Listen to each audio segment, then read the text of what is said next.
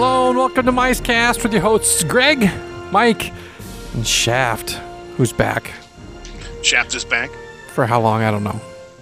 Well, we'll see. I'm feeling mighty fine at the moment. So all right, that's good. Thanks to the miracle of modern chemicals.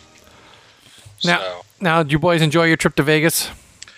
Yes, I was extraordinarily tired, and not having any funds to really spend like I usually would in Vegas. That's not necessarily at the tables, but not worrying about nice meals and being able to buy stuff at NAB. That was a bit depressing, but short of that. So yes, but you said you were tired. So did you catch up on sleep then, or?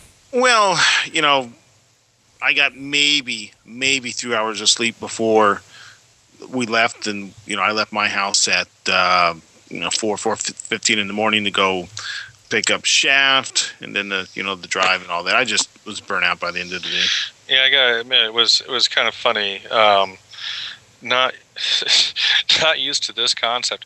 We get in there, we do the show. Of course, we get in there early in the morning, so we get checked in and go straight over to the convention center for the show. Do the thing over there, come back. Lunch basically disagreed with me, so I wasn't feeling too hot. So I ended up lying down and crashed for a few minutes. I woke up about an hour later, and he's crashed out. So. For being for two guys being out in Vegas, and we're in bed by 8 o'clock at night. This just sounded really weird. Yeah, but that was about two guys in bed in Vegas. Separate beds, separate beds. Don't get in there. Yeah, I was waiting to correct that myself. What's funny is Richard and I did invest in one pretty cool program, Topaz Labs. You should check it out. And I was having issues getting it to work on my computer. That's true. We had that first night. And so I was getting frustrated with it, and he had like crashed. And I tell you that the selections of things on their television was pretty piss poor. And I was finally. If you weren't into world soccer, there was very little to watch. I was getting, bored, and I was having a little difficulty with the program. I was hot and heavy to go back and tell the guys the next day there is something wrong here. But I finally figured it out. They sold us a disc that included both Mac and PC, and they said, "Oh yeah," and they're like shaking their head. Install it on both. We don't care. And I said, "Oh, can I put it on my laptop?" And yes. My iMac and my yes, and they didn't really care. I think part of it is just get it out there, let people start using it. But it installs to the Apple library on the main hard drive. Well, I was looking under my user, and you had to go back to the root. So I finally found the libraries, but very cool program. I was just having, and I was getting frustrated, and I just like, crap, I literally I was on, maybe 3 hours of sleep, and that's a considerable drive. It's not terribly. Long, but anyways. No, but it's mind-numbing. That is mind-numbing because there is nothing to look at. The conversation was okay, but there was just nothing to look at. Gee, thanks. Well, you know what I'm saying. I mean, it's not like I've done that drive many times by myself when I went to bowling tournaments or architectural things out there, conventions, whatever. You did up that way, yeah. And that you talk about numbing. And that's where I got really into listening to books on audio was on things like that. But anyways, enough about me. But, it was still kind of cool. This program from Topaz, one of the things it does do is you can take a picture and make it look like a pencil sketch. Much like that AHA video. What was it? Yeah. Take Me On? Yeah, that, Take On Me. Yeah. Or Take On Me. You can do that. When the guy was demonstrating, my big deal, of course, being into video, I want to be able to say, okay, can you bring this into video? And so he goes, oh, yeah. And he brings up Photoshop and Adobe Premiere, and he pulls a segment, and he takes a segment from Hurt Locker, where the guy's in the full suit going out to the car, and he processes this, and in just a matter of seconds, the whole thing is this pencil sketch of this guy in the bomb suit walking out to the car. It just looked really, really cool. Now, you bought Topaz Labs, which product? The whole bundle. Yeah, their whole plug-in bundle for Photoshop, it says. No, there's like six or eight separate. Adjust, denoise, simplify, detail. Right. Yeah. And it works with Photoshop and a number of others. Greg was working with... works with Aperture, Photoshop, Lightroom, iPhoto, blah, blah, blah. Yeah. Yeah, and I'm using Serif, Serif Photo Plus, and it works great with that. So, yeah, it's a nice little program. But I got to say, the show was... very much noticeably smaller this year, and it even looked like a little bit less attendance in the show this year than it had been years gone by. Yeah, but, again, I think we should qualify that somewhat. Last year when we noticed it was smaller, it was noticeably because it seemed that there possibly had been last-minute bailouts, and there was a lot of open space. This time, this time what they did is, let's say, they moved the wall up. Didn't go back as far, so they got their little, stanchions or whatever, and they got some food sources back there. But in the past, you've been in these big halls in Vegas, Mike. You got all those side venues for food. Yeah. Stuff. Not one of those was open. They had like the guy in the back with the pizza and the pretzel dog and the carts in the back, and that didn't go all the way to the back wall. We even came it had done previously. And then there was one or two open areas that I called the D23 effect, where to fill up a big open hall, you just put a bunch of chairs around so people can gather. But, it was arranged, I think, better than D23. D23 felt empty to me because poor use of the space. At least this time they did – it was a nice spread out look to it. Well, they used it well. Everything was together. And then it just ended, rather than go way on down to the end. But they also did something I did like is they moved some of the regulars around, like the last halls usually like all the big antennas and stuff like that, and your microphones and the microphones, and they moved some stuff around. So because we kind of get in a rut, we're like, oh, that's the last room we're gonna go to, And then the Zoom guys were there, or the Samsung. Guys were there, and they've got some new products, some cool stuff. So there's a few things that kind of interest me because, quite honestly, I could walk through the show a lot faster. Richard likes to look at things I would never look at, and I probably look at things. And there's a couple things that Greg liked to look at that, if it had to do with Mac, Greg stopped. Well, of course. I had to. So, of course, that bores the heck out of me. But one thing I also noticed was they usually have two NAB stores, one in front of the South Hall and one at the Middle Concourse. This year they only had the one store at the Middle Concourse. And the two main things I was looking at this year was I was going to update my script writing program to the newer version because mine's about 5 years old. I was going to go to the newer version of it. But also there's a program that's called DV Rack, which is a program to plug the cameras in and be able to adjust basically all the fancy instrumentation you can buy for your camera, like vector scopes and all this. This program takes care of. I was going to upgrade that for a high definition setup. They had zero software at the NAB store. They had plenty of tutorial videos, and they had a number, looked like about the same amount of books to study up on this stuff, but they usually in the past have had the software, even stuff that's been out for a while, like Avid and Final Cut. They've usually have those there. They didn't have any software that I saw. What was really sad is all these training videos, and one was playing as I walked by, and it's literally showing someone how to hold the zoom down to move back and forth on like a $3,000 camera.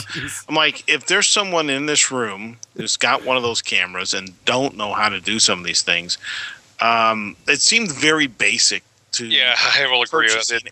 At NAB. This wasn't like the beginner broadcaster show. I mean, these are professionals, and you would think those kind of videos wouldn't need to be in a location like that. But then again, they've got things like Twitter for Dummies, Final Cut for Dummies. Twitter for Dummies, really? Well, they've got all these dummy books, too. I just threw that out there. I'm sorry.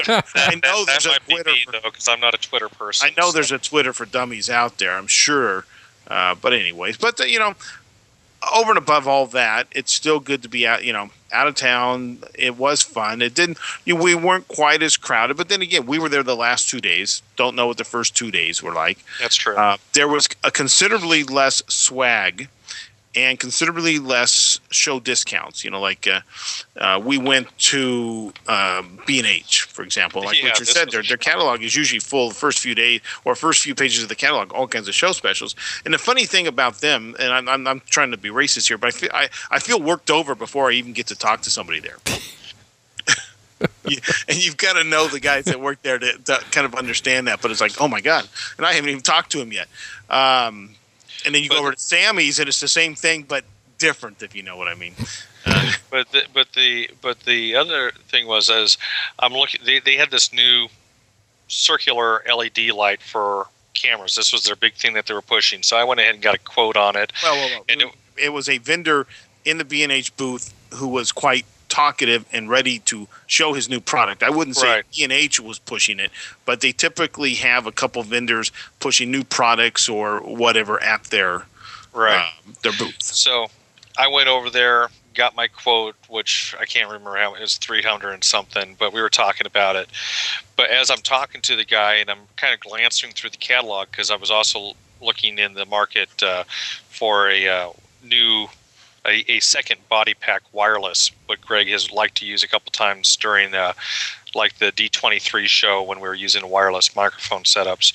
I was getting a second body pack, and I was asking the guy about that, and I goes, well, what other deals do you have going on? And he looks up at me and goes, we don't have any deals this year.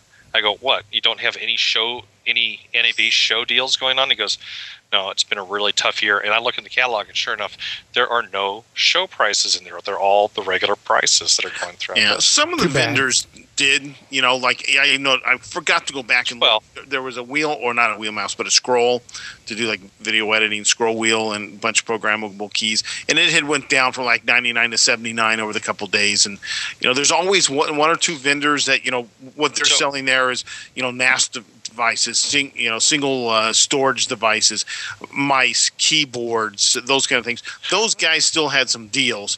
Topaz Labs was over 50% off. That's the reason why Greg and I went ahead and bought the program, because it was over half off what the regular price would be. Hoodman had a couple deals, you know. I got to say that the hit to the show, I would say, not the hit, but maybe the emphasis on this show that really stood out to me, and it wasn't really announced. It's just all you had to do is walk around to enough booths and to realize that the digital SLR video capability has become very prominent. That we saw, usually the 7D. I guess I don't know if the 5Ds are too expensive; they didn't want them out. But the 7Ds were out with, you know, Panavision lenses on them, high-end Canon lenses with all kinds of different mounts and ways to use them. They had a Panavision production. Panavision had a lens mount for this camera. I believe I said that. You said Canon lenses. No, I said Panavision and Canon lenses. Oh, I hardly heard Canon. What was interesting, though, too, 2 years ago, there was a camera, I think it was 2 years ago or maybe three, there was a camera introduced called Red. Very high-end. You couldn't even see it unless you got in line, I think, and were invited to go into the Red booth. This time there were Reds all over the place in the different... was Red a DSLR? No. Red is a very high-end...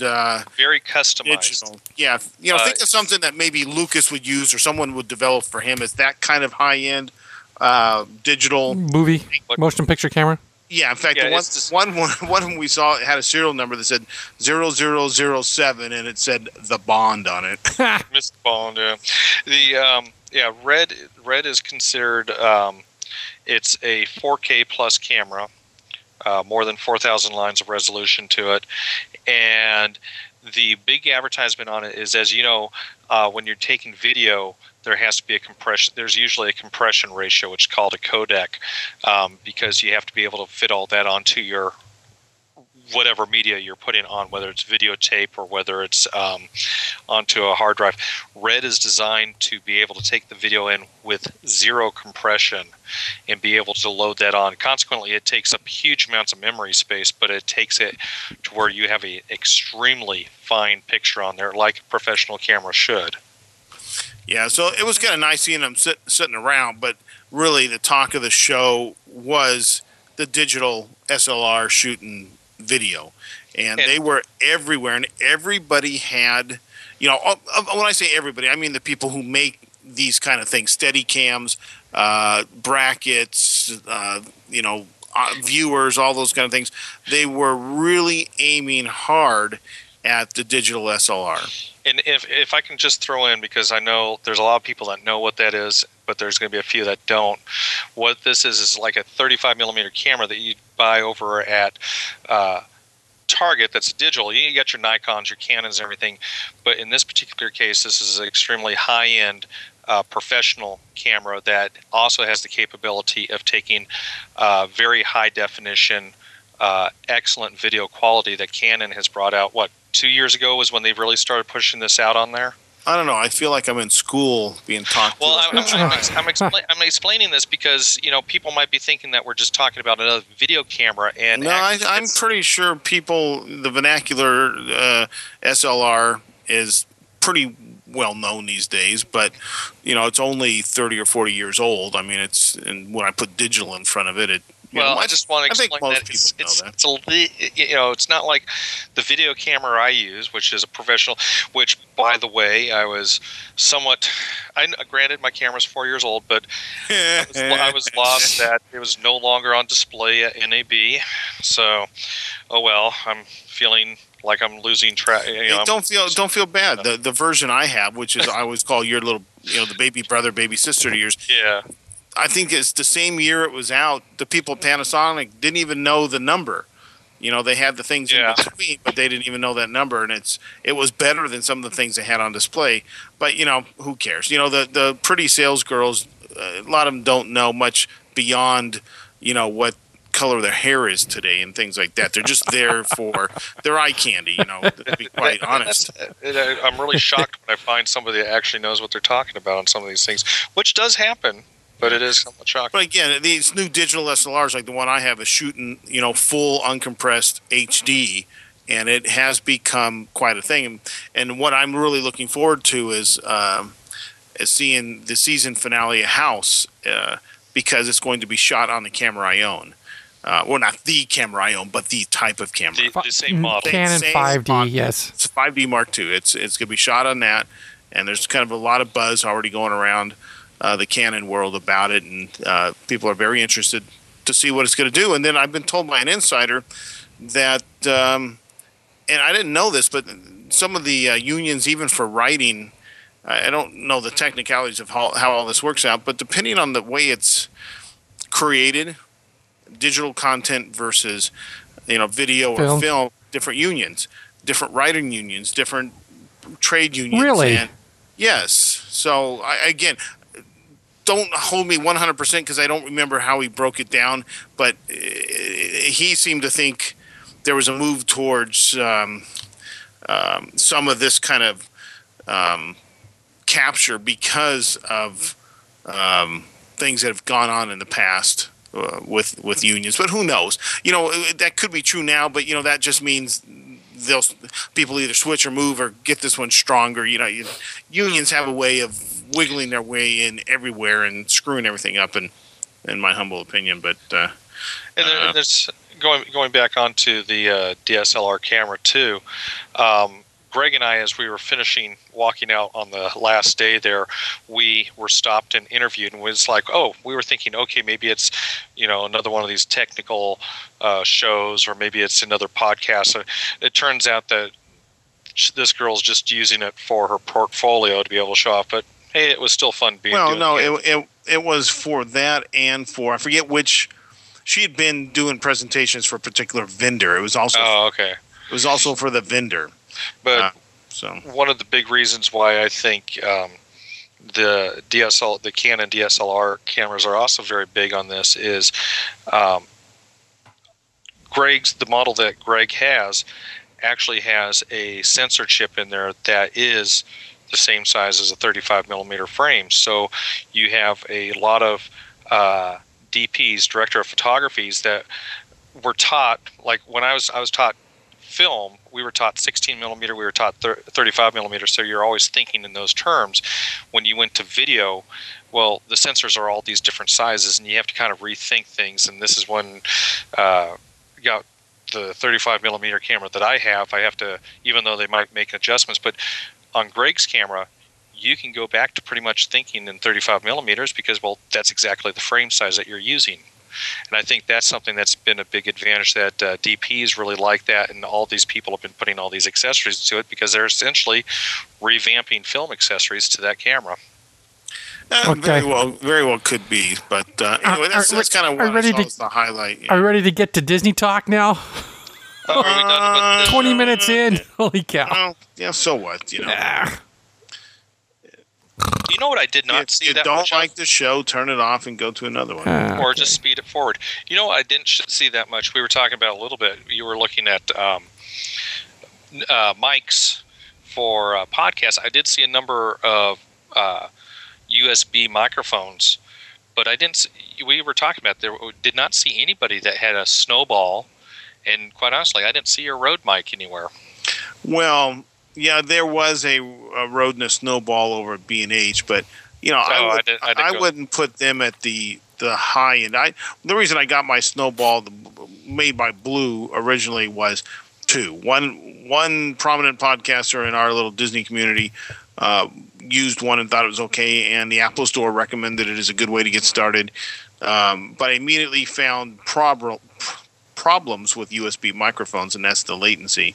And then looking around, I found the Rode, which solved that problem. And Shure and a few others have also now solved that problem with latency. But I saw the big thing that, like what we were looking at on Shure, is they have the components to take a standard stage microphone and be able to put it into a USB setup. A standard XLR microphone. And they were talking about the latency issues with that. So and they solved it with that too. Yeah, right. Quite honestly, I probably need three mics for the different processes that I want to do, but I don't know if I did it again and tried to stay with one mic, I would go with USB. Though it's convenient because it plugs in, it's ready. I would probably go XLR with the converter, or use an input device such as a mixer. Or an XLR will give you more flexibility for other stuff besides. Well, exactly, and that's what I was explaining to the guy. I said, everybody's got a converter that will take an XLR and go to USB. What about if you've got a USB mic and you want to go to XLR? There is no choice to go that direction. No. Because USB needs some power, and it's not the phantom power that you're typically going to get. Yeah, exactly. So I kind of wish I'd went the other way, but part of it was price at the time. Though this mic wasn't necessarily inexpensive, but it seemed to solve my issue. But then when we started to go mobile and do some location stuff, then I realized, let's say maybe my short-sightedness, because now I need a different mic for mobile, which maybe that's fine. I'll get a different mic eventually. If I ever find a job to go mobile with. And just to add one more thing, while we were there in Vegas, we did visit the world-famous gold and silver pawn shop. Yeah, Pawn Stars. Pawn Stars fame, yes, we did go there. So that was fun, too. It was interesting. By the way, Richard, I was watching Season 2 episode today, and I could see the little rope outside the door. Did you? I couldn't see the guy packing. As we walked up, the guy was open. At first, I thought, "Why this guy walking along the street, open carry with his sidearm?" No, it was. Let's say I'm going to air quote the bouncer at the front door with a huge can of mace in his belt and a probably looked like a Glock in his holster. One of those nylon holsters that kind of went down around the leg. He almost like, you could say he was... nylon web belt. He was like almost like a wide earp hanging really low, but it wasn't a leather type. It was kind of interesting to... And he did have all the appearance of a bouncer because I felt like I was going to a nightclub. They had the velvet rope out front. And he said, stand behind the rope. And we were... we were fortunate that the timing we got there, we were the first people at the rope, and then suddenly there's this huge line behind us, and we were able to get in without waiting. But it just gave all the appearance that you were going to a nightclub. Yeah, it was kind of odd, but it was kind of neat to go in and check it out. I didn't expect any of the air quoting Pawn Stars to I almost want to say like Pawn Scum, Pawn Stars to be there. But it was kind of interesting to see the shop. And, you know, and again, for those of us who have been fortunate enough to be on a couple real TV stages, to see how different it can look in person and on TV, I felt the same way about the pawn shop. Though it's not designed as a stage, there is still a different appearance of size when you're watching it on the boob tube. Oh, yeah. From being in it, and perceptions of, you know, when they're filming always at the desk with the old man, where is that in the pawn shop compared to when you walk in? Because of the sequences and how they put it together, you don't necessarily put the shop together like it's actually arranged, you know. So I always find that kind of stuff interesting, but, you know, you know, it's always kind of cool, I think, to go on a location like that and see something like that. And they actually had some really intriguing things to look at in there. That some of them were on sale, some of them weren't, but it was still intriguing. Yeah. Well, I'm glad you liked it. So if you want to do, I got to tell one funny story about Vegas. So this was kind of remotely funny. It's not funny, but we. Richard has a favorite game in Vegas, and we were in the Excalibur, and now wait a second. Yeah, you know, are you gonna explain what the game is first? Yeah, no. I'm gonna explain how we got there. You know, first of all, let's back up a little bit. It was time to eat, and he had chosen the Aussie joint the night before. Outback Steakhouse.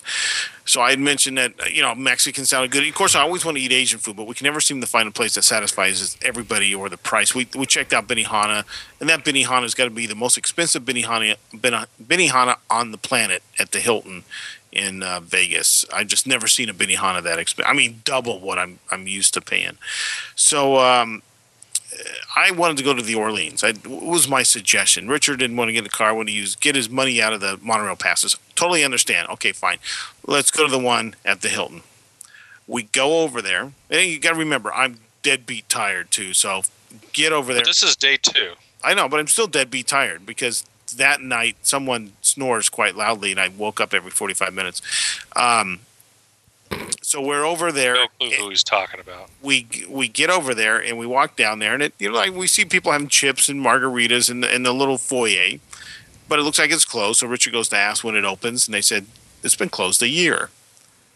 So I'm like, crap. So he goes to the bell desk. You know, go to Ricardo's at MGM. Well, it's totally at the other end of the line. So we get back on the monorail. And at this time, when we got on the monorail, they're having a problem at the Flamingo Station. So they're really running two monorails kind of on one beam, doing a switch, which is kind of neat to see because, you know, you never get to see the monorail switches really in action at Disneyland or Disney World. It's rare to see them used in daily operation. We see what happened, you know, in recent history when people don't pay attention to the switch. Yeah. So you know, we're cruising along, and next thing you know, hey, we're on the wrong beam. We shouldn't be on this beam. You know, this is not the right one. So they were getting to the our home station, which was at Harrah's and the Magic Pagoda. So we had to get off, transfer, wait for another one. Okay, they only have one going on the south line, so it's going to be maybe a little longer. And I see a bomb. I want to call him Bombardier, but it's not Bombardier that makes the monorail. It's Bombardier. Bombardier, yes. The Canadian, yeah. So we see a guy in a shirt, and I started asking him. Pronounce their names. I started asking him some questions. Side note, cross my finger to keep going. You know, our flight restriction problems we've been having lately with a slight air pollutant in you know, the northern hemisphere, or I guess that's kind of, well, anyways, you know, nobody, did you hear the thing on KFI today? Nobody can pronounce the damn volcano. Everybody's like tripping over it. One girl in KFI kept correct. She'd do her news story and say, and it's pronounced this way, but nobody can get that damn name right. But moving along. So I see Saturday Night Live had a great one where they're going, and over in Iceland, they're having problems with, let me see if I can get the name right, volcano, and then he continues on with the story. So you know, I'm asking the guy questions. Oh, you know, this is a variant of the Mark Six, right? And yeah, and, you know, I said, oh, you know, we still work at Disney, and I'm part of the Monorail Society, and it's, so what's going on? You know, oh, we have a problem, you know, mechanical, you know, machine problem or something. Blah, blah, blah. You know, I'm asking him a few questions because you know you see that there's a cab, there's a front cab, and there's controls in there, and there's a chair or a seat. I'm like, well, you know, I know these are automated. You know, I put that up front so the guy doesn't say, duh, there's nobody in it. Know that. But why is it there? If they're all automated, you know, does anybody ever drive? Is there any potential reason? He said, well, you know, it's there for emergency reasons. They probably will never use it. It was put into the design to allow it. So, okay, that's interesting. I've always wondered why, you know, it's there. And it made sense that's what it was for. So, we, you know, chit-chat a little bit, and I got to go. Okay. Okay, whatever. So, anyways, we go all the way down to the MGM. And by the way, there's a new way to get off the MGM and go, let's say, more directly to the shops and casinos after we walked all the way around. All the way around. We don't find a Ricardo's, but we found Diego's. And Diego's is kind of expensive. Wait, so I'm like, aren't you going to wait? How do we get off of the game Richard likes to play? Well, so, because you got to get why we're there. Again, I'm dead tired. I just, oh, fuck. I'm like, what are we going to do? I said, shoot, you know, is there one at Luxor or Excalibur? Oh yeah. There's one at Luxor. Okay, well, no, fine. I'm looking at the at we're now completely at the other end of the monorail beam, so it's like okay, we can go back to our home station and get the car. Let's see if we can find something. So I get the little brochure out. No. I said I think you know, is there one? He says, oh yeah, I remember eating at one at Luxor. I said, okay, fine. Screw this. Let's walk over there. So we, you know, you have to go by the place you and I stayed that had the mirror in the ceilings after you tried to get us an upgrade, and it was all the way in the hell in the back of the property. Tropicana. You remember that? Yes, I do. Like, oh, let's upgrade. We could have been probably in the front bungalows. No, we have to do the 2 mile walk the back of it through one of the worst casinos on the strip. But anyways, we walk past that. We get over to the... You got to go through the bird garden. Oh, lucky us. I don't even remember the bird garden. But anyways, we get over there. We walk all the way over to the Luxor. You know, of course, no Mexican restaurant or Richard remembers it. And I swear he said it was on the last trip, but it couldn't have been because I saw the restaurant that was there on my last trip. But, you know, forget it. You know, so we looked at the thing and said, oh, there's something upstairs. We looked at the key in this place. Plus, we also noticed new signs only seem to be in this hotel. Don't take pictures in the casino or in the public areas around the casino. Any public areas, yeah. Yeah, surprising. Huh. I've taken pictures upstairs in Luxor before in the kind of the open pyramid area. So there ended up being kind of a frou-frou Mexican restaurant upstairs in one of the old kind of outdoor bar areas. They just put up some low walls, changed a little theming, and called it Mexican. And it was okay, but it was kind of what I would call frou-frou, almost yuppie type. One of those, yuppie boutique style shops. So, you know, not the thing that I would have normally wanted to pay that kind of money for, but, you know, whatever. So we walked back. I'll be the first to admit Greg had a point. We should have gone to the Orleans to Don Jose's in the first place, but I don't think it's called Don Jose's. That's a regular chain. I thought it was. No, anyway, yeah. Yeah, more than once Greg was right on this trip, but we won't go there. So we're walking back. There's a long walk between those hotels. We're coming down the stairs, and he sees the big wheel. And it's like a magnet for Richard. When he sees that big wheel, tick, tick, tick, tick, tick, tick, tick, the guy spinning around. We call it the shit wheel for a reason. Yeah. That's our name. That's our name for that. The proper name is the Big Six Wheel. Or the Wheel of Fortune. Yeah, but it's for some reason... it's a I almost wanted to say it says kryptonite, but that would be wrong. It's literally my bug light. That's Richard's bug light. It's the light that attracts me to my doom. No, you've seen Support Your Local Sheriff, right? Or is it Gunfighter? When you know, Support Your Local. Well, there's both movies. Well, which one was first? No, it's the one when he has to play roulette because he goes in there and he puts all his money in. It's every time he sees it, it's like 21 black. He's got to bet it on. This is Richard, right? So he goes up there, and it's gone a few spins, and I'm looking at this wheel just kind of chuckling. And I finally lean forward to Richard. Have you looked at the wheel? Or something to that effect. And the guy spinning the wheel says, I know exactly what you said to him. At this point, you got to remember, I haven't. I'm looking at the game. Yeah. Thunder Down Under is the big thing at Excalibur right now. The wheel is totally and every other themed. Table, for that matter. Not every table. Just about. No, not even close. The wheel is themed to Thunder Down Under. Now, why don't you explain what Thunder Down Under is, Greg? Basically, it's Chippendales from Australia. It's guy strippers. Dudes wearing jock straps and nothing else. And you got to understand, your 40 to 1, which is usually your two jokers, your 40 to 1 marks are the long hair guy or the short hair guy. I mean, that's how it was referred to. Into the story, I think Richard went in with 10, but won 18. At his very last spin, I think he got a 40 to 1, or is it the 20 to 1? He walked away with $12 extra, or $18 extra. I forget what the what it was. But, you know, I did come out ahead on there. And I don't want to say often, but every now and then he gets a lucky one. But it is something that always draws them in, and to me, it's the most boring game in the world to play. To just sit and watch this stupid wheel spin and suck my money. That's why we call it the shit wheel. Yeah. I like it because it's simply simple chance. There's zero skill to it.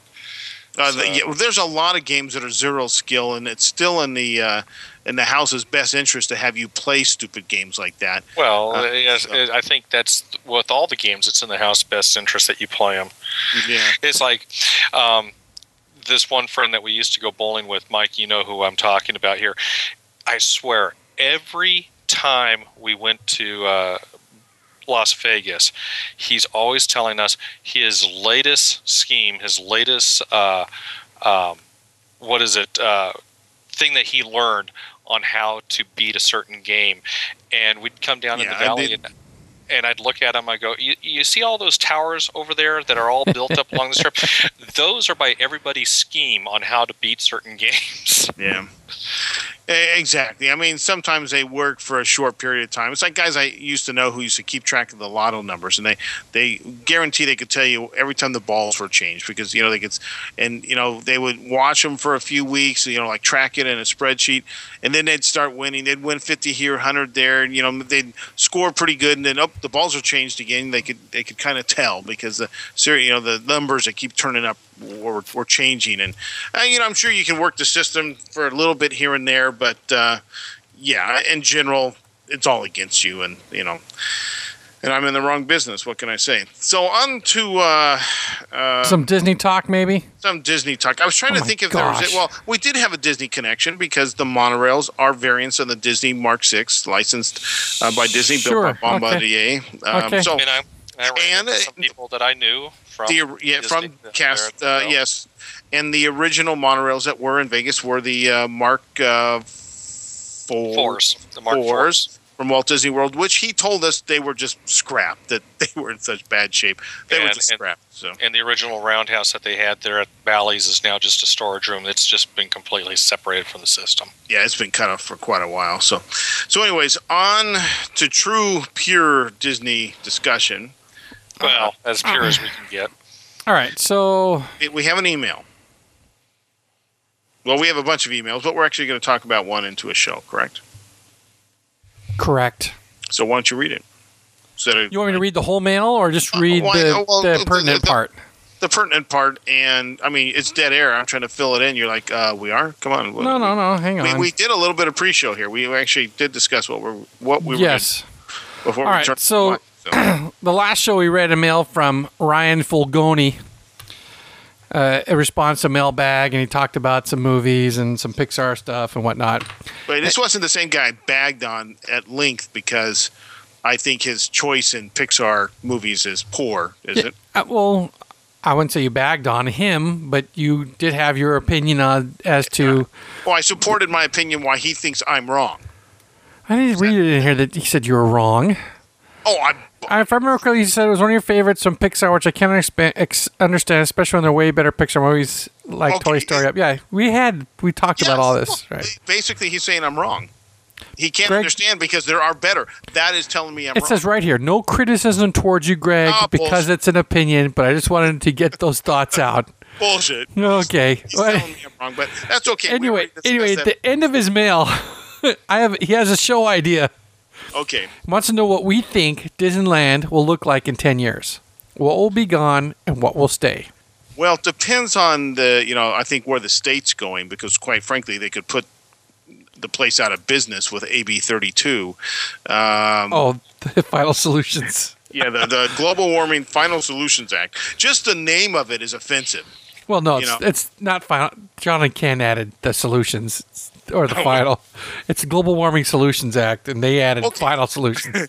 Well, still. Just to be offensive on purpose. Well, even as just calling it the Solution Act is offensive enough to think that we have enough power to really matter in all this. You know, especially as a single state. Yeah, the world is the globe is much more than the little peons we are. I'm not going to go into that one. That's another show. But anyways, you know, it depends if the place survives with all the taxation and, you know, the economy and all that. But let's pretend that it will.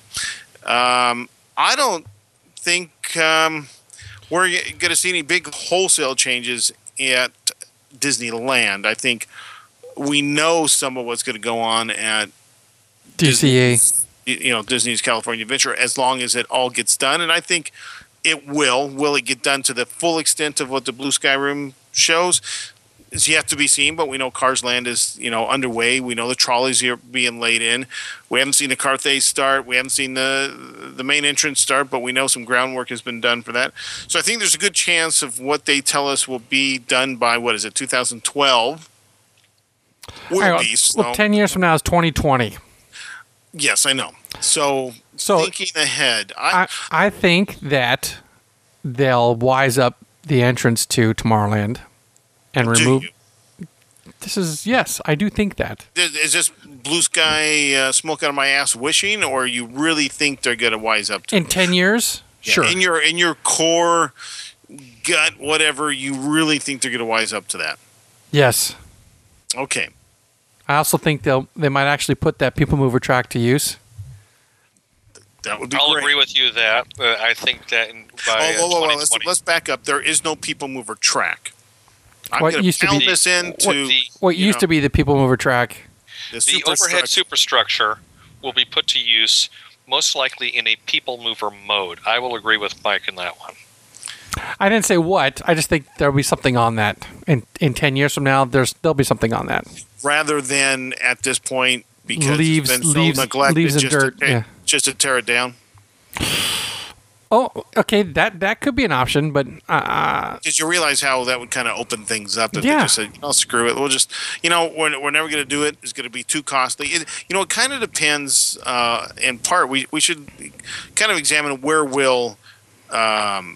The Disney company be in 10 years? Will we still be managing, as you like to say, which I partially agree with, but not wholeheartedly agree with, managing by spreadsheet? Which means, I was thinking about this today because I had an interview with a particular company that is pretty dominant in the world and has some connection to Disney, and thinking of the philosophy and how they deal with the market and why Disney used to work and why employees used to like to work there and why they had the cream of the crop of employees compared to what they have now. And there's reasons for that.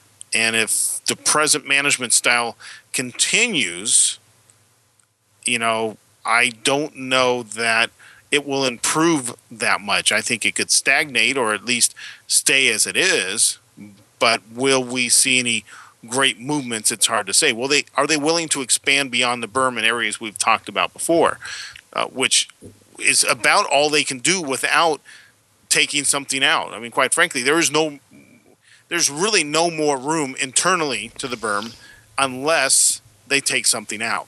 And, with the present mode of, the fundamentalist, nobody wants to see anything taken out. No, because of the history of what gets taken out doesn't get replaced with anything worthwhile. Well, that's not true always. We can. No, it's not. You're right. It's not true always, but a preponderance of the data suggests that it will happen again.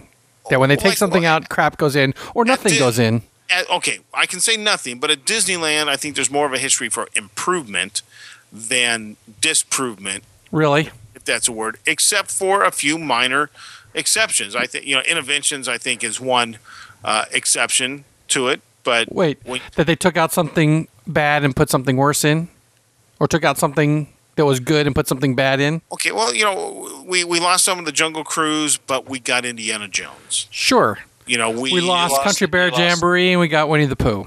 You know, that's probably based on someone's opinion of what they like, but I would agree that is a lesser. We lost America Sings and got nothing for 10 years. Got Splash Mountain. Yeah, sure, the animatronics went into Splash, but that's why you lost America Sings, because all the audio animatronics came out of Carousel. What we did is we kept in check somewhat the budget, which was getting out of hand, because when I don't think they thought through what was going to happen when you don't take an off-the-shelf Flume system and you design something that no one's ever done before. Oops, that's costing us a lot of money. How are we going to save? We'll go rob Peter to pay Paul. Okay. That's all it's about, right? Is it not that they really, intended to do that from the get-go? It was a matter of keeping things in line. Here, let me run down a list of more things that changed for the worst. I'm just wanting to see where you are. Well, actually, in general, Disneyland has kept its face fairly well. I'm disagreeing. I mean, I know, that's why I'm waiting to see. But I can come up with more. Okay. Took out People Mover for Rocket Rods. Now, if Rocket Rods had kept operating, would it have grown on you? Because you partly look at that because you look at it as a failure because they shut it down. Well, right? It was a failure because they shut it down. Part of what I look at it as a failure is because the original WDI plan was they were going to completely redo the track to where you would have the banks and everything, and you'd be able to get some. But that didn't happen. Speed. And there were some cutbacks on the design to where it was just nothing much more than a flycatcher. Rocket jets to Astro Orbiter. No, it still draws a lot of people. So again, you dislike it, but it is operating well. I'm not saying I dislike. I'm saying it was something that was good and was made worse. Remember, this is my focus. I know, but again, it's your opinion because obviously it's doing well. Yeah, people Winnie the Pooh still has people riding it. I don't think to the extent I think kids love Winnie the Pooh. I think waning. What? Country Bears was definitely waning. I think it had its peak like at Christmas, but in general, I would say to support two theaters, it was waning. I'm not so long very often, but I don't always wander back there either. Be that long very often, but Pooh could be. They could keep one Country Bear theater and make Pooh the other one. All right, but where have we gone beyond? I don't remember. Just start it up again. I already have. All right. Well, the recorder stopped, so we don't remember all of what we said. But basically, what we're getting to the west side is kind of okay. Let's just boil it down. I think Disneyland's got a unique issue that the Magic Kingdom or Animal Kingdom, none of the other parks have. It's Walt's original, though it has changed immensely since Walt's time. There are a lot of fundamentalists who would probably say it has not, and they don't want it to change anymore. Or there are certain attractions you should never touch. They're the holy grail of attractions. The sacred cows. The 1955s, or anything that Walt might have had his finger in, a Tiki Room, whatever. Don't ever touch those. Now, where were those people when Carousel of Progress left? But that's exactly. Well, there was no internet then, right? Well, there's no internet. It's a whole different thing. There's no hue and cry. But quite frankly, I loved America Sings when it came in, but I saw that it was reaching its end. You've got to really understand that some attractions do not stand the test of time. They're time capsules, yes, in space, but they occupy a certain time and they've reached their limit. Pirates, I think, is time. It transcends time. The mansion, it's called Timeless. Yes. Yeah. Now, America Sings was squarely aimed at the bicentennial. Okay. Yeah, and I thought it would be kind of a temporary thing, and it just, it was like the Energizer Bunny. It just kept on going and going and going. But, it could have been updated. 14 years. Yeah, it could have been updated. It could have been changed not to have such a bicentennial smack to it. Yeah. But it wasn't. And it closed, and fine. What I was disappointed with was it never opened. Nothing ever opened again. And when it finally did, it was a poor excuse of using the space. Yeah. I was going to say, though, back in the past, maybe it is the internet or something, but it seemed to be a little bit of a different attitude when you saw certain things go. Well, quite frankly, I thought people were excited to see something new. Well, there was that too, but I was going to say it was a little different attitude. When Mike and I, we were there at the last America Sings show, the last public performance. You know, everybody brought in their little albums. They all had their little pictures. Yeah, why do you say public? Did it go spinning for? Well, because okay, according to Richard, the next day, because it was a Sunday night, the next morning they were going to run it again and archive it. You know, film it and archive it. Yeah, and it was done because I've seen copies of the film, and I believe that was done the next day. But yeah, the last public performance, we were there on the last one. We waited. Midnight show. We waited to get into that, along with a number of other people, and it was a big celebration. Yeah, this is a great show. We're looking forward to what's going in. It wasn't this whole big thing of, oh, this is a tragedy. We're going to lose another thing. We're going to do. I mean, like that girl we saw at the Star Trek thing in Vegas when it was closing. Oh, you weren't there. It was me and Dawn. There was a couple, fanboys, but she was a girl. You know, we were reading some of the things that people were posting because people were writing letters and they were posting them on the wall like, it's like a friend had died, And there was even a thing that was posted by the company why it was closing. And Dawn and I are reading it, and this girl's going, bullshit, bullshit. And then she was kind of following us around and like, oh, my God, how do we, get this dog off our leg? I mean, it was bad news. And, also back in 1982, when they redid all of Fantasyland, you didn't have anybody standing out there going, oh, these are the cardboard cutouts that Walt was out there. We can't dare touch this painted piece of plywood. Everybody was actually really looking forward to what the new Fantasyland. In fact, that was the whole thing. This is what Walt would have done if he had the money at the time. So, but look at the history prior to that. When they took out the mine train, you got Big Thunder. Yes. Right? When they took out actually, prior to that, they didn't take out. When they took out Journey Through Inner Space, we got Star Tours. When they took out the original Tomorrowland, you got the Tomorrowland in motion. You got upgrades. We lost America Sing or America the Beautiful for a while. We got China. Then we got American Journeys. All, maybe not perfect improvements, but something that invited you in. We added Space Mountain at one point. We made improvements to the Jungle Cruise. Some things have become stagnant and look like they were about ready to fall apart. The Tiki Room, for example. Okay. And there were things that, were looking bad. But in general, we got improvements. Until so you don't think... Threw it in. What about the Tiki Room at Magic Kingdom? Okay, but we're not talking about the Magic Kingdom. We're talking about Disneyland.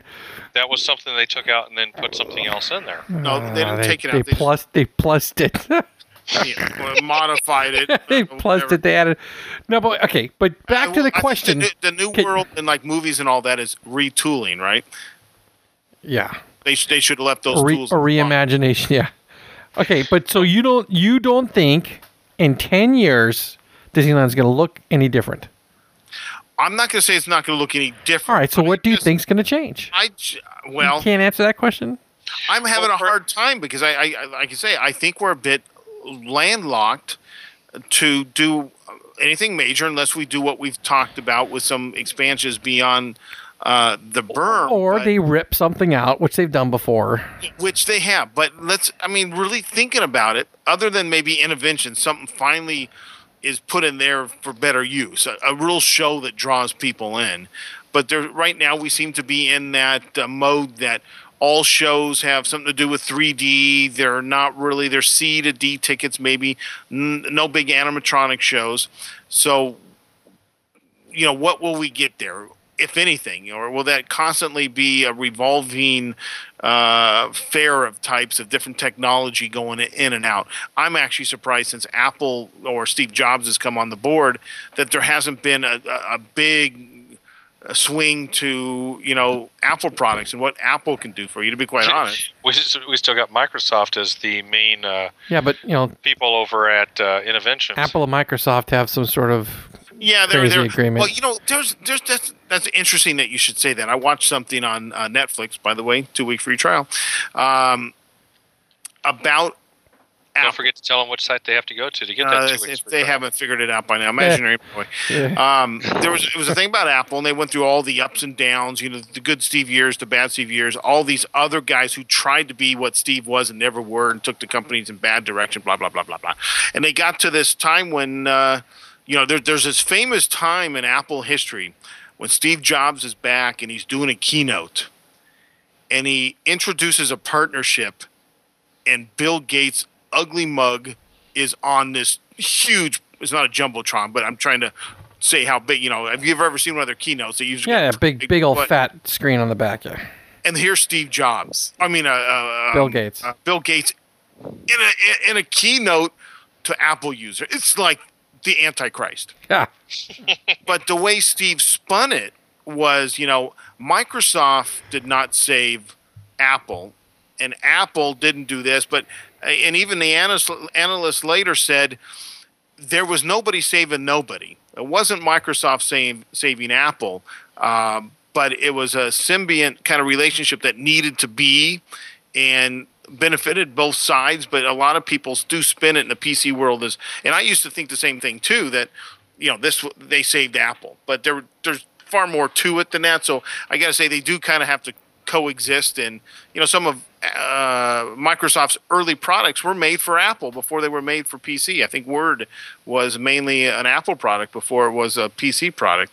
So, yeah. But anyways, moving on. I'm trying to think. I'm visually. I've got the park in my mind. I'm projecting. Okay. Here's some things that you know in front of me, and I'm just looking. You know, quite frankly, you know what I'd like to see in 10 years. I really wish this would happen, and I know some people are going to think I'm crazy. But I would like to see Big Thunder tore down to the ground and just got rid of them. Believe it or not, I want to see that thing just decimated to... Okay, and what put in its place? The thing we saw for Hong Kong. Which is kind of a combination of Big Thunder, Country Bears, and Everest. Everest, cool. Yeah. I think that would be awesome. Well, I was going to say, okay, so if you go through the park and think about places that could... be tore out with minimal fuss from the DF crowd, right? Festival of Fools Arena, Big Thunder Ranch. You start on Main Street. There's going to be shop changes, no doubt, right? Yes, but the facades will still be the same, or maybe the facades. Well, okay, some facades will change. They go through paint schemes, but that's about it. Well, okay, but store names might change. Blue Ribbon Bakery hasn't been there the whole 50 years. No. I said shops will change. You know, restaurants on Main Street, that kind of thing change. We might get to a mini. Hall of Presidents with maybe 2 or 3 presidents, 4 presidents, maybe some kind of. That's a potential show that I think could still happen. Has merit. I don't think we'll ever see Edison Square or Liberty Square, any of that kind of stuff. Hollywood Street. That they were throwing in what was it? The rumor that was when we were putting Mr. Lincoln back in. There was the rumor that was flying that they were going to do something like a mini where they would have Washington, Lincoln, and the current president. Sitting there, so. So, there's possibilities. Do I actually see that happening? No. I don't see it happening. I see that show possibly getting the newest and latest upgrades to it, but I don't see it really changing. So Main Street, I think, in general, when you're walking down the street, you won't think much has changed, though internally shops will have changed, restaurants might have changed. But in general, I think you're going to get all the way to the castle without seeing much of any change at all. Now you envision a change, Mike, into the Tomorrowland entrance. Correct. I would love to see it, and I would hope one day, the Imagineers would go, "What the hell did we do?" Convince Lasseter that they've got to change it, which I don't think would take much convincing. I just don't. I don't know, and in my heart, don't feel like that's going to be something that is in the front burner. So now you want to work into tomorrow. You think we've covered Tomorrowland, and you think Innovations and the People Mover may okay something sure new? That track. I think you're right. Will either be gone or be put into play. I think at some point they're going to say, "Okay, it's up here. It's a waste. It's falling apart. We're not maintaining it." They'll rip out the People Mover track, or they'll reuse it. Put something back on there. I think the carousel building hopefully will get made back into a... I don't know. Can they rebuild the centerpiece again? Oh, yes. No yeah. All right. So, you know, I have no real opinion on that. I don't think. I just... It would be nice that... So you think they'll do something with the track superstructure, either tearing it down or putting something on it before they ever do anything with Interventions? No. See, when you ask a question like that, I think something will happen in Interventions, but it would be something retarded, like the House of the Present, right? That was touted as a big whoop-de-doo. Well, think about this, Mike. When you say 10 years, it would take really, truly, probably 2 to 3 years to develop an idea that someone buys off at Imagineering or corporate, wherever the final word's going to be. So let's say we're 3 years down the line. We got a design. Maybe if we're lucky, 2, if it's fast-tracked. It's going to take, 6, 8 months, maybe a year to get it, in the computer, through a building department. But we have no idea what they're working on right now. No, true. Very... You're absolutely true. But I'm saying, let's say if today they were going to say we got to do something here, it could take half the time just to get the plans in place. I don't think they have a lot of projects that are shovel ready, as it's called. Like supposedly all that stimulus money was going to go to for bridges and trains and things that were already ready to go. So and you're right, we don't know what's in the plan. So I just don't see that going on over there. But we know there's going to be a Star Tours update, though it has not closed down like it was announced. It's still operating.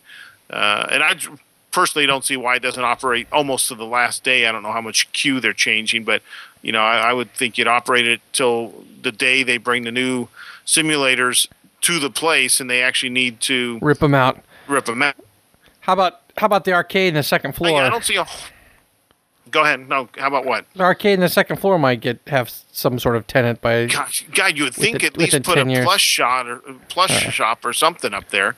You'd hope the 3D theater isn't still playing Captain Child Molester after another 3 years. Well, I kind of think we went through that one a little bit. Child Molester.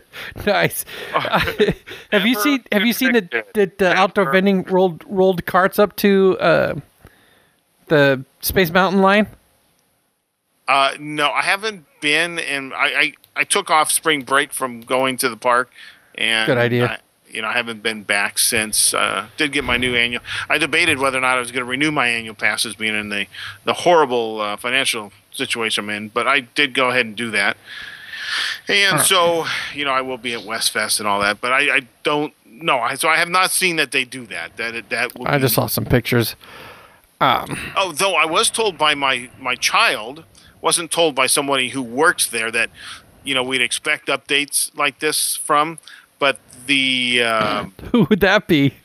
Nobody of interest. That the trams now have doors. Doors, yeah. Not all of them, but they're transitioning. Oh, I told you that a little while ago, that they were putting some doors in. I don't believe I ever heard that uttered by you, but my child... Yeah, we had the big tents over there in... the ball cast member lot that they were installing. I haven't seen any tents at the ball cast member lot, lot that you don't normally go to. Well, exactly. So I don't remember. I mentioned it though, like a couple of months ago. What's the purpose of doors on the trams?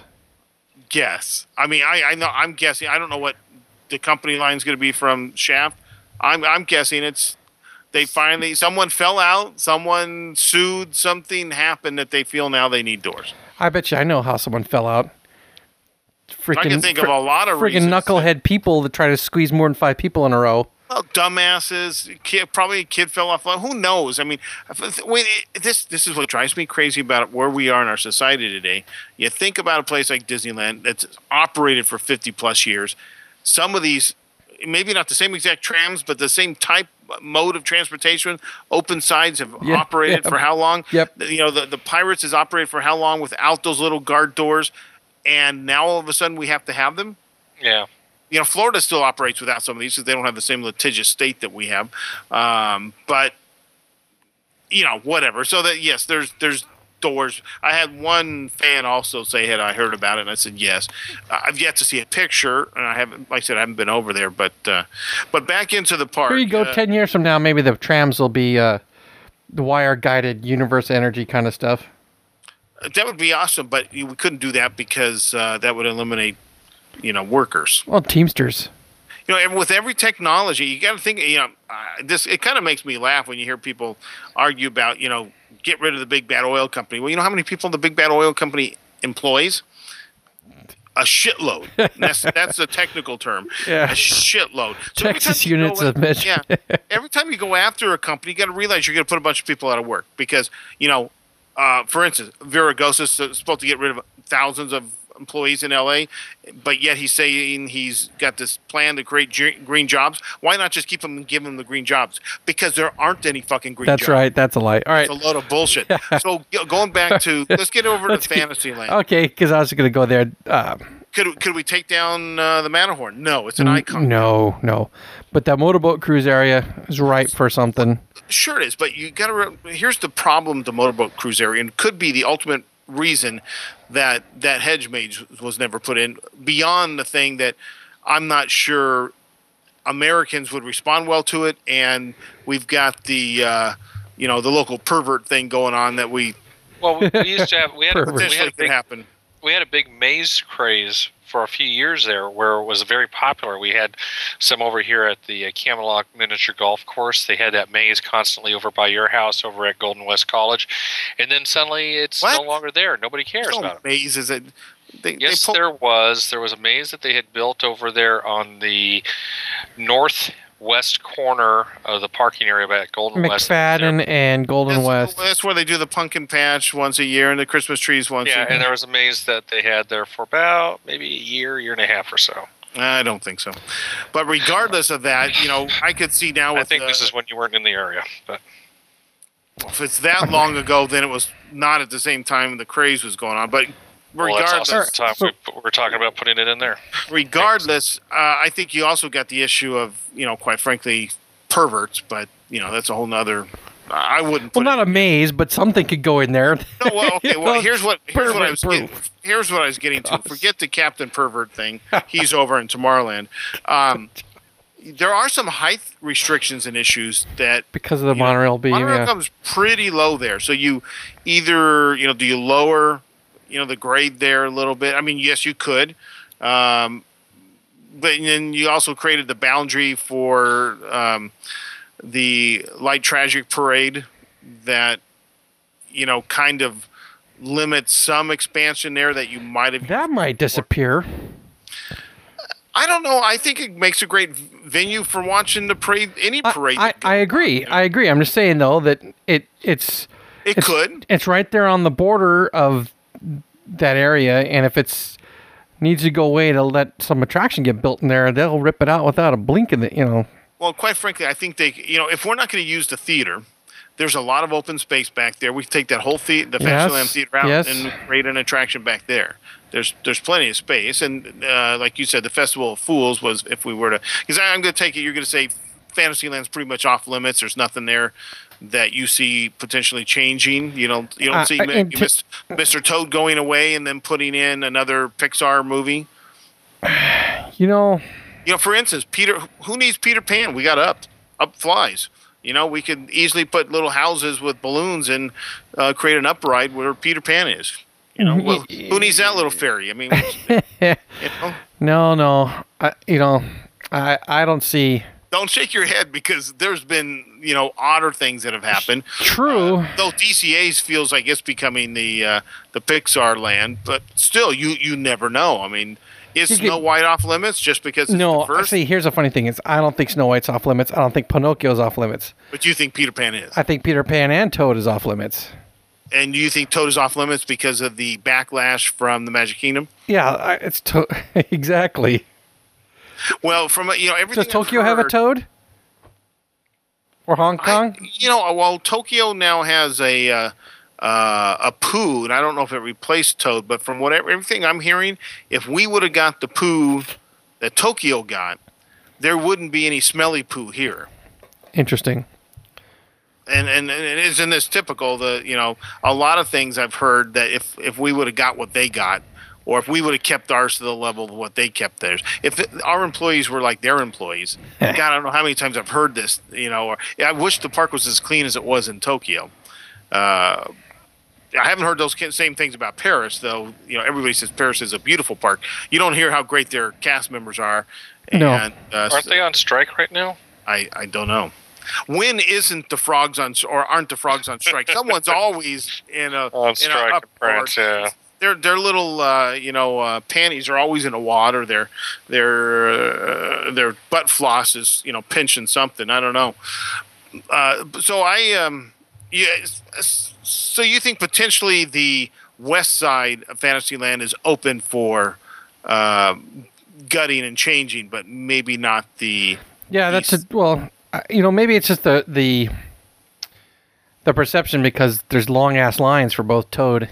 Okay, I can tell you again why. Yes, because the capacity is different. Yeah. Again, like I said, it might be just a perception issue that they're that Pinocchio has no line because it cranks out 2,500 people an hour.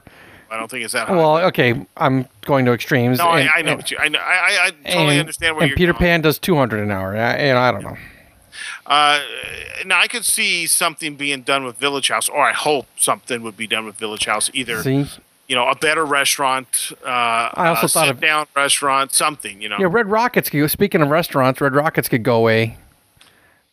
Yes, Red Rockets could go away. Village House could go away. Considering Red Rockets, I think it's probably one of the property's worst venues to eat in, short of the Village House, which I think is the absolute worst venue to eat in. Hungry Bear could go away. Big Thunder. Hungry Bear could go away, but you still need to keep some, restaurants, fast food. Yeah, you need some. Especially at that end of the. I was going to say Village House is your only restaurant in Fantasyland. I wouldn't Fantasyland. You blink and you're through Fantasyland. I wouldn't go the route of trying to take you beyond the berm. Through Hungry Bear, I would go the route going through the old mile-long bar. Yes, I was going to suggest that as well. It does. Yeah, you've already tackled the issue of the trains there. But here's the thing: that's a retail space, and I think they would ditch a restaurant before they ditch a store.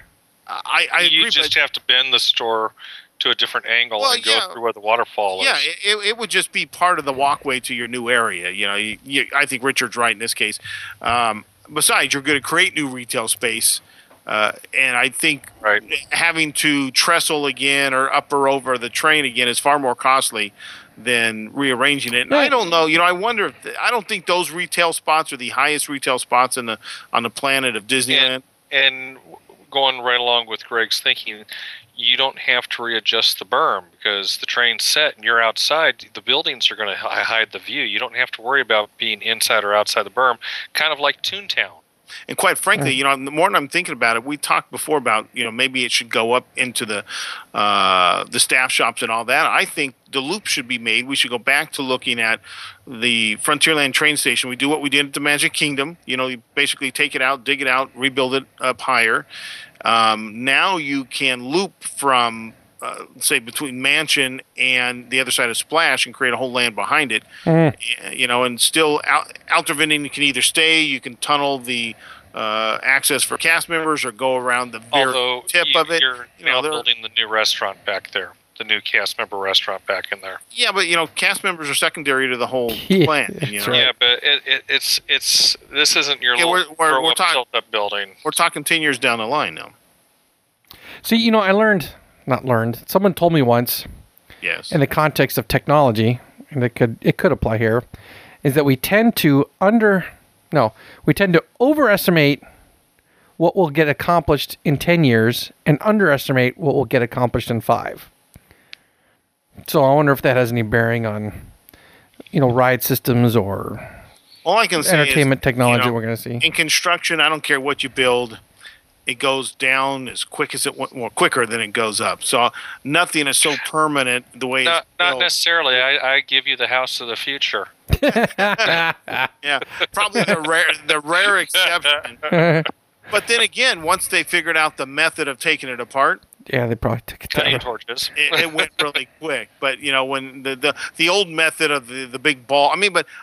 You couldn't even do a wrecking ball in this day and age, I don't think, because people would cry asbestos and pollutants in the air. It's so hard to get something tore down the old-fashioned way. But in general, I don't care what a building's made out of. So if they're putting in a new dining thing, who gives a crap? That can go. You know what I'm saying? It's not that they're building it now that it can't go in 10 years, not a problem. That's just, you know, my way of thinking. But isn't it south of ODV or yes, southeast? Yes, and my idea is to basically, you know, you go straight back through the chiller plants, then make your right and go all the way behind Splash, come back out the other side. So you think in 10 years there's gonna be an extra land somewhere? Well, that's the backstage area now. The whole problem with that question is, what would I do in 10 years, and what do I think the company's going to do? I've found that you never know what the damn company's going to do, because if you think they're going to do something right, they go left and do something totally retarded. And then occasionally they surprise you with something like Everest, which was an outstanding effort, and then they turn around and they give you Superstar Limo. Now, granted, it's a few years old, but, you know, we get... Yeah, about 10. But, you know, we get Mike and Scully to the rescue. Though I like it, was it the best effort in the world to make me think I got to go to DCA today because of that attraction? No, but I'm not going to miss Animal Kingdom and Everest if I can help it.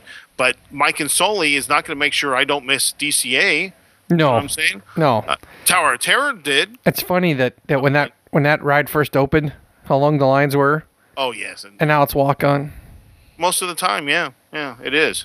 But it's a cool little ride. In fact, I had somebody contact me on Flickr. I'd taken a picture of one of the effects. I think it's the disappearing the bad dude. Oh yeah, the right-angled mirror thing. Uh-huh. And they said they created the effect.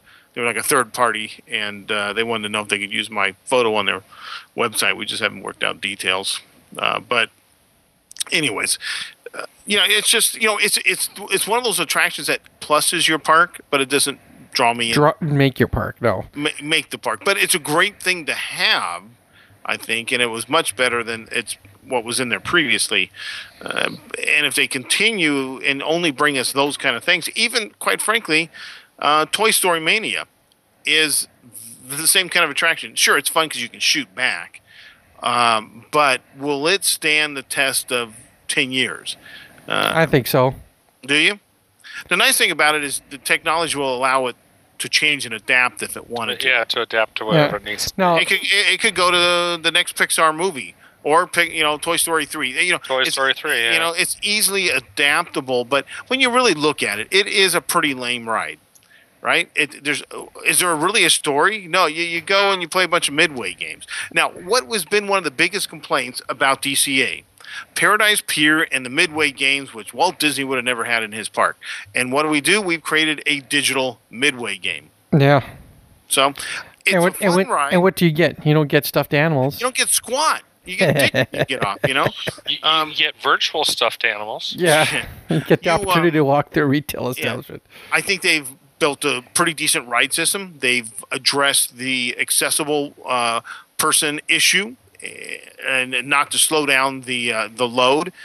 But in general, it's a cool technology, but I don't know if it's going to, it's already, the lines here have already bleeded off a little bit, not a lot, but I just don't see it as an attraction to say, oh my God, because I think it's like Martin Short in Canada. I think it works now, but in 10 years, Martin's going to look really young, even though I think he looks old now. You know what I'm saying? And it's like the making of me. I'm sure he looked great at the time that was started, but by the time, 10 years later, he looked like a pervert talking about the making of me.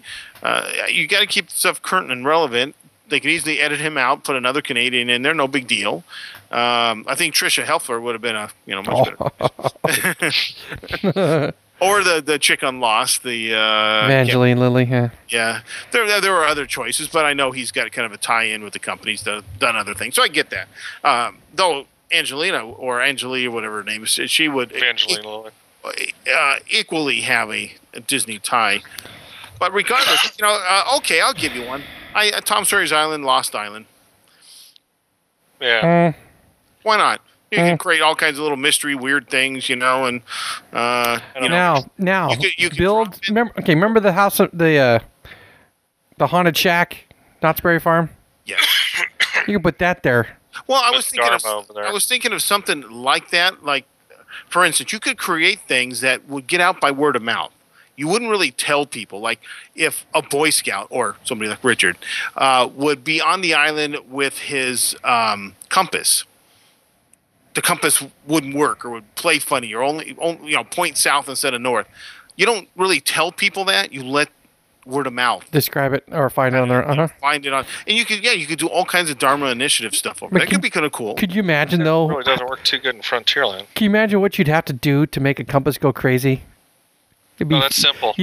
That's a simple magic trick. No, it requires a magnetic field, which you'd be cooking your boys. No, Come on now. Come on now. Some of us don't worry. Okay, some of us don't have that problem anymore, but, would you want your son? Shooting blanks at 15? It doesn't need that much of a magnetic field. The magnetic field off your cell phone puts out plenty of stuff on there. But, I don't know. Maybe you have a plant one in there, one that you go to that it's already built into some kind of exhibit or something. But then again, you could quite frankly create a. It doesn't have to be on the island. You could create some other kind of Lost thing. Now, again, will Lost hold its its value in 5 to 10 years? No, in 1 month. 1 month it's over. It's done. Well, I know it's a month it's over, but there, Star Trek ended after 3 years, and look what it did. Now, I don't think Lost has that kind of. Staying power because they supposedly will wrap every corner of the story up. I was going to say, Star Trek never wrapped up. Well, exactly. A lot of shows didn't wrap up, so that gives them life. But Star Trek was also open and closed in 1 hour. I understand. Okay, when the show was over in an hour, they were off to the next adventure. You weren't wondering what the fuck just happened. Yeah. No, I totally understand. I'm just throwing. and God, I hope they explain it next week. Yeah, I'm throwing that out there just as a, a wild possibility because, quite frankly, they have done things that don't last. It's late, or way late. How late is Toy Story?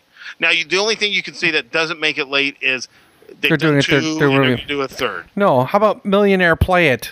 That freaking. Yes. Opened like a week after the show went off the air. I mean, come on. How about American Idol? How many years is Idol going on? Gosh. They finally get around to, which I still think it's kind of an odd thing to stick in the park.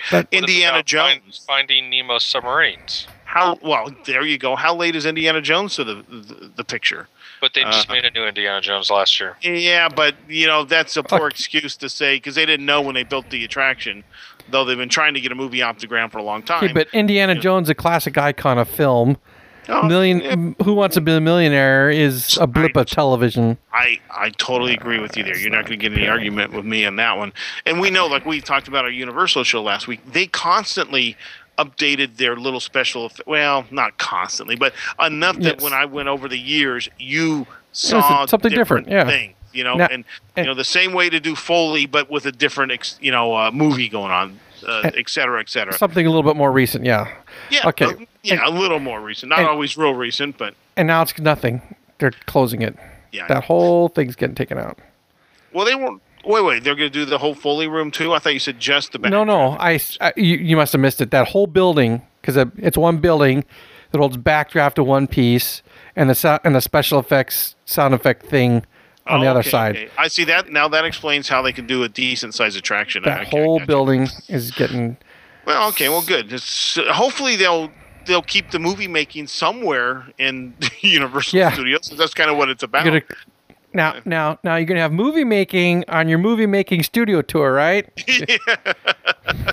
Oh, great use of that line, by the way. It's good. Okay, so...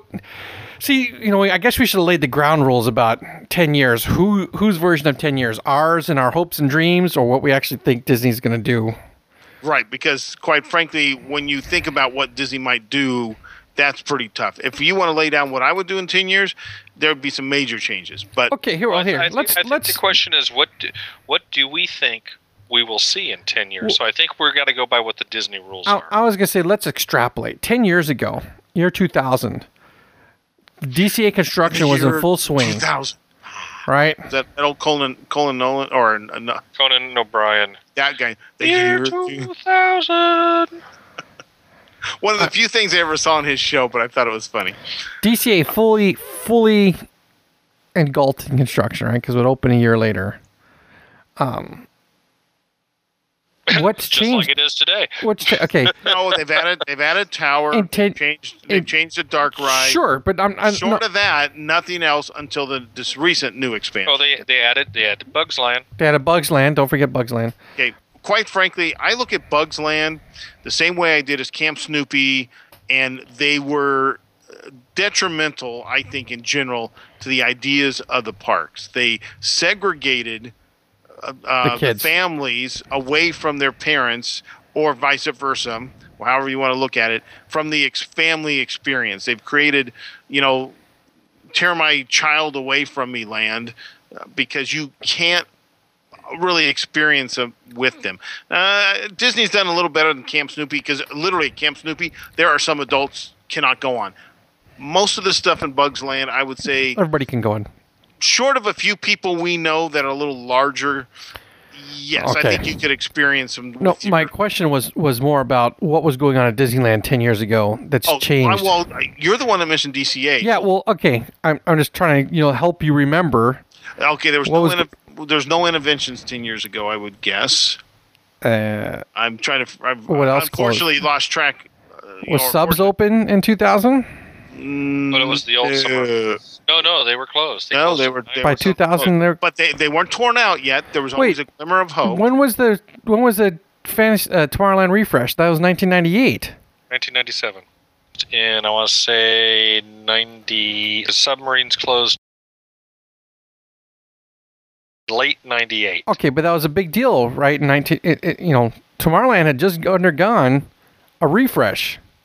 Yeah. 1997 reopened up with... So the, in 2000, 10 years ago, Rocket Rod's already off the shelf. Did it last less than a year? I think I only wrote it maybe... No. Less than a handful of times. No Buzz Lightyear in 2000. No, but we had a great operating attraction.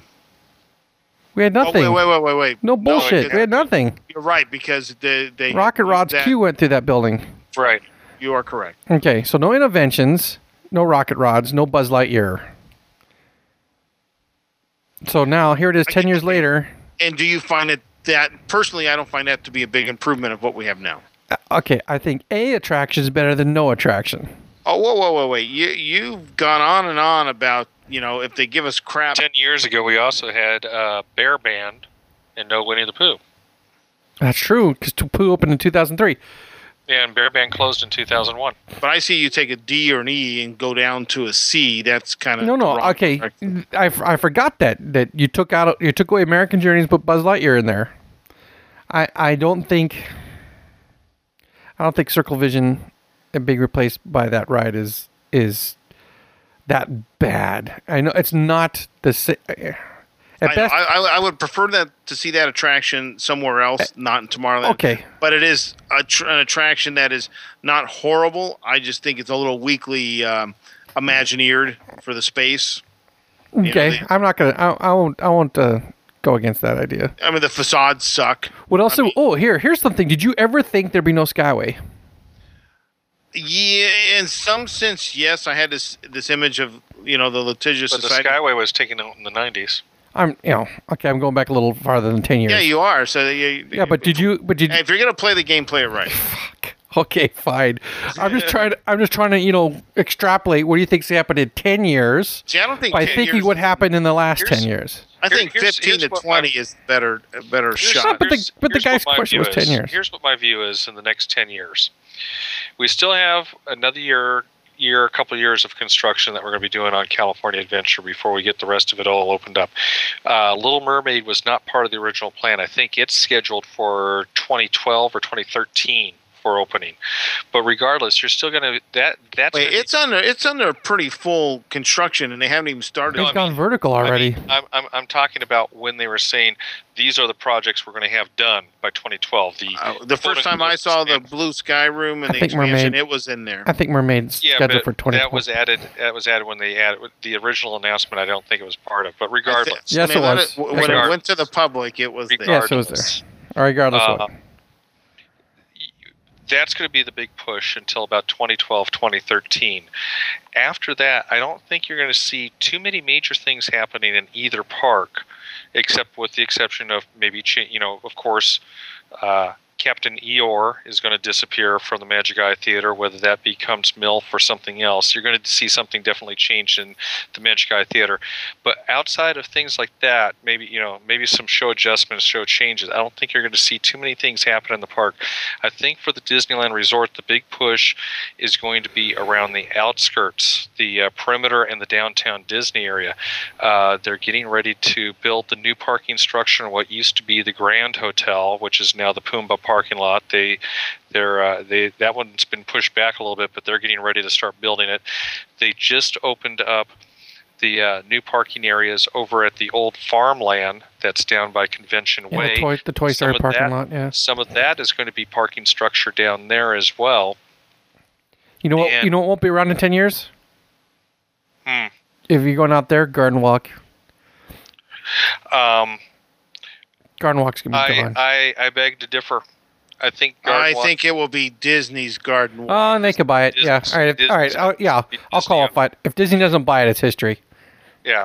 Because it's already in foreclosure. Right. But I have heard the again, a big problem for building at a peak of a boom, and then it all falls off. Because some of the individual people there are doing okay, but really? as a development, it is not. You don't think P.F. Chang's or you don't think the other restaurants of that nature are doing well? I think the restaurants that are on Catella, I think, are doing okay. I think everything else is freaking ghost town. The movie theaters are in Chapter 11 right now, and Johnny Rockets is talking about pulling out of there. Alley, I understand, is doing pretty decently, though. I've been to Johnny's, and it was pretty crowded. It's a small Johnny's. Yes, it is small. Fill it up. But here's the thing I always – Who wouldn't take advantage of all these different reorganizations now? Yeah. I mean, in some way the government has said, go ahead. Screw up. We'll give you money to fix yourself. Here's the problem I always have. Except if you're a private citizen. Is that if you're going to be visiting Disney, you're going to most likely be going into the downtown Disney because Disney's going to try to keep you in the bubble as much as possible. If you live in the area, why do you want to go into a tourist area when you have just a couple miles down the road, you have the Block, which is much bigger and has a little bit more variations and probably has, Dave & Buster's is a little bit cheaper than some of those other, the P.F. Chang's. Their food sucks, though. Well, you can't compare Dave and Buster's. And in the meantime, you have Johnny Rockets all over at the Block, and you got Johnny Rockets there. You can't compare P.F. Chang's to Dave and Buster's. It's a totally different venue. I'm just throwing things out in the open. You let Mike get away with it. Shut the fuck up. I didn't let Mike get away with Shut garbage. The fuck up and let me finish. Oh, okay? Yeah. Shaft drops an F-bomb.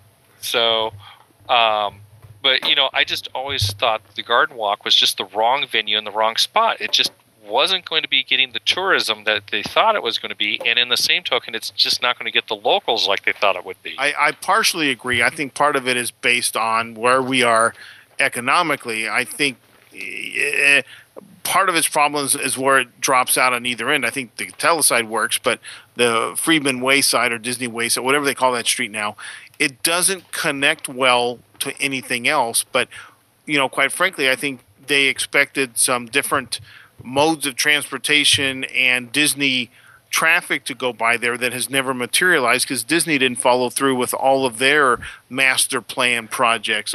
Isn't that where the upscale hotels are supposed to be built? Well, I was going to say part of the Garden Walk project included a very, very large hotel project in what is now the Anaheim Plaza Hotel that has never materialized. It was going to be all part of that to where you would walk through the hotel and it would all be part of it.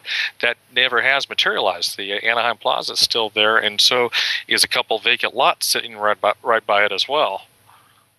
Yeah, I mean, even Disney, I've got the Disneyland Resort master plan that they handed out before I left. Even Disney didn't follow through with a lot of the stuff they said they were going to do. And I think, they in some ways left a lot of people hanging based, on making plans and what Disney said they were going to do. Now, I don't know if that's necessarily you can blame Disney for all that. I mean, part of master planning is not necessarily to do it in stone exactly like it's done, but to put forward ideas. But still, I think it's a victim of the economy. Quite frankly, you're right, Richard. If I lived in Anaheim, I wouldn't drive there to go shop at some of those clothes stores. Might go for some of the restaurants because, quite frankly, there is no other P.F. Chang's around. There is no other Bubba Gump's around. So, yes, it would draw me in for those. But Johnny Rockets? Yeah, and McCormick, no, I could go to Johnny Rockets somewhere else. You know? Yeah, McCormick Schmidt's is an excellent restaurant. Same thing. You don't have any way overpriced, but, yeah, it's not. Yeah. And I'll even go for the California Pizza Kitchen. I don't think there is one. Junk food. Yeah, but still. No, CPK's got some good stuff. But it's not. There's nothing in the local neighborhood. The only two others, I think, one is up at the Brea Mall, and the other's down in South Coast Plaza. Both of those are, There's one at Bella Terra by me, and we've eaten there once, and I just, Okay, but still, that's still about a 20-minute drive. No, I agree. I wouldn't drive up. Well, the only time I drive close to your house to go for something to eat is to go eat at Doug's Downtown Grill. But I won't drive way out of my way for, a restaurant like that. If I happen to be in downtown Long Beach doing something at the convention center, I might think of eating at Bubba Gump's. Otherwise, I would never drive all that way just to eat at a restaurant like that. It's not something I do. I know some people might. I think on the average, most people won't. Now, one thing that has happened in the last year, Disney is parking the vehicles for guests going into the parks in the Garden Walk parking structure. They have struck a deal. Really? Yeah, they've been doing that now since. Oh, that's been going on for a while. Yeah, it's been almost a year now. My wife's been stuck with doing that one, but it's not real clear how you get to and from sometimes, she said. Well, they actually, they do have a bus that goes back. I know, but it's not, you're at the Disneyland parking structure. It's not very hard. I mean, it is very hard to miss the tram. You go to Garden Walk, it is easy to miss. How do I get there? They ended up walking because there was no tram around. There was nobody saying, catch it here. And to be quite honest, it's a little bass-ackwards on how that part of the Garden Walk is structured. For Disney parking, yeah. I mean, it's not for any shopping parking there. I mean, I didn't think it was that bad of a park. Yes, I parked in that. Going down there? Yeah. Yes. But anyways, but if, Disney gets a hold of that and starts expanding its part into it, I think the Garden Walk will still be here in 10 years. I know it won't be here. I don't think Shaft will be at Disney in 10 years. I don't know about that. One always hopes, but I kept saying that for the last how many years now that this is my last year. I finally stopped saying that because I'm just thank God I'm so tired of hearing that. But also, as far as that is concerned, I think Disney has talked about some plans that they'd like to do with the expansion. And I'm not talking about a third gate, although they have once again started bringing up the comments about the third gate. Well, that's a good question. Do you think third gate will have ground broken in 10 years? I don't think so. I don't see it either. The one in here. Uh-oh. This one on why I don't. Okay. Are you? Somebody is he talking? Richard cut out for a second. I say, yeah. Am I still here? You are now. You are now, but yeah, you cut out. Oh, don't know why I don't have anything else running on here. Anyways, bandwidth. Anyways, here's the biggest reason I don't think that much is going to be happening as far until once we do the completion of the quote unquote expansion of California Adventure. Is they're still talking about the Shanghai project. They're still doing the expansion in Tokyo. They've spent their wad, and they're not going to spend much more until they see the action. Right, and they're going to want, and they want to do some stuff, or so they say. They've been wanting to do some additional stuff over in Florida. So yeah, I think they're going to kind of put Disneyland Resort a little bit more on the back burner, just do the updates as necessary. But as far as big projects, I think they're going to let it sit back on the back burner for at least 8 or 9 years, which takes us into. I don't know if I'd call that back burner. That's partly is you've made your big adjustment to DCA. Now, is that going to increase the attendance at the Disneyland Resort? It's most likely Imagineering is still thinking of things, but whether or not projects are green lighted. I think Richard's maybe partially right, but his explanation of it might be different than how I would go. I would say it was more like we've just, we've spent our wad. Now let's see where it goes. And what? Do you realize I'm in the middle of a show here, and you've come and interrupted the show and stood and stared at me for the same thing you ask me almost every day? Because go take care of it yourself. Close the door. You've interrupted the live show now. Close the door. What did he want? So I'm not going to get into it. It just drives me nuts. Okay. Now, one thing he's old enough to know better. Let's put it that way. But isn't that right though? They Disney World never seems to stop. They get to do whatever they want. It seems like forever. Though that's our opinion. Being on this coast, it looks like the attention all goes there. But you can only spend so much money in one place, and you got to see what the return on it's going to be. That's right. You do have to slow down and stop and see what's happening, and then make your adjustments on. Now, one thing I think that should be added, and well, I have my opinions. I don't want to see it happen, but they keep talking about it and they keep wanting to do it. See what you guys think. Is they want to put that big sorcerer's hat in the middle of the esplanade between the two parks and make that into a shopping area. Quite frankly, that would not bother me in a certain sense, as long as it's, I guess, done correctly. I actually don't know that I like being able to look at the entrance of both parks all at once, but. Now, this consider the source, Jim Hill. And I heard it somewhere else or read it somewhere else, so I don't totally know if it's all on Jim or he's just rehashing things he's found out that other people are already saying. But with the new entrance to DCA and it being pushed out a little bit, the symbiotic relationship between the two parks, Walt's Marceline on Main Street and Walt's, let's say, L.A., though, again, I will mention – the turnstiles are totally out of time sequence with but they are so cool looking. They are very cool looking, but Pan Pacific look. Yeah, the other part of it, I think all the Disney World shills will think we're copying them, not realizing it's an LA icon. But beyond that, there's this idea of this kind of relationship between both entrances that the hat would screw with. If you want to get into the whole story bullshit, okay. It messes with that. I agree with you 110%, except they did that over at the Disney Studios in Florida. Well, we know they did, but there's seems to be reasons beyond, the story, and it has to. I know, but it just.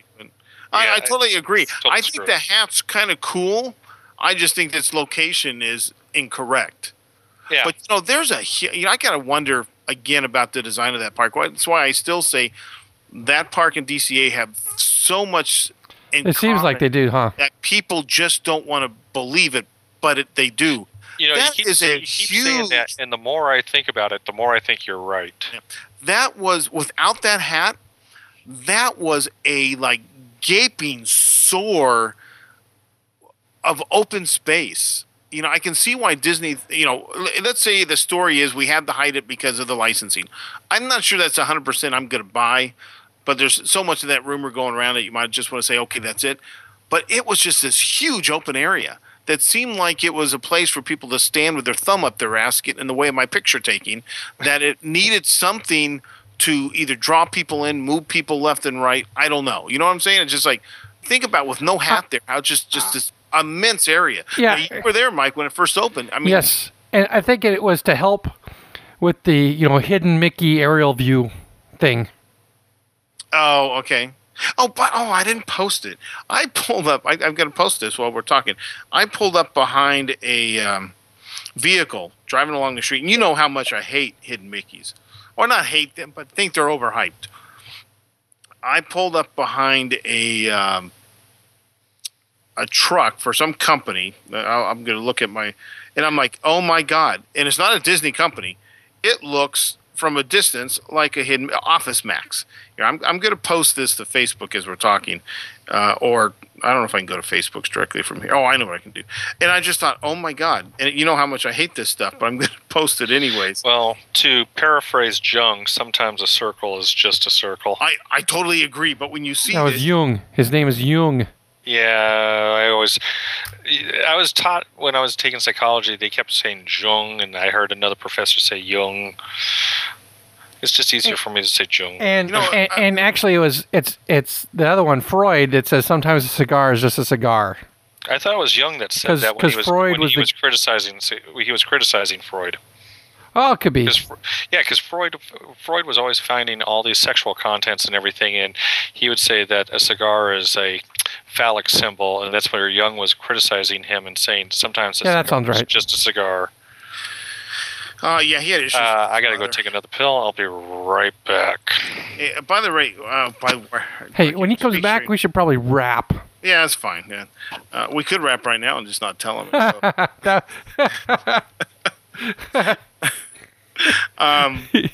Conrad posted on Facebook. He says, whatever happens or happened to the Ustream, do you guys not like the quality? I guess some people are saying, you know, we should do another Ustream show.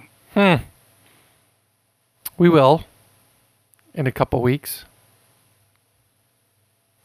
Oh yes, but you know, I think I guess what he's saying is maybe give me one now and then in our regular lineup. You know, I have no problem with that. We just have to be in the same location. Oh. Now, Greg? Hello? Oh, and the phone dropped. Well, guess what? Alright, so I think we're just going to wrap it here. Technical difficulties have a good way of helping us finish. Shaft had gone off to take another pain pill. And we're just kind of rambling, I guess, a little bit. So I'll just wrap up for everybody. This is Mike.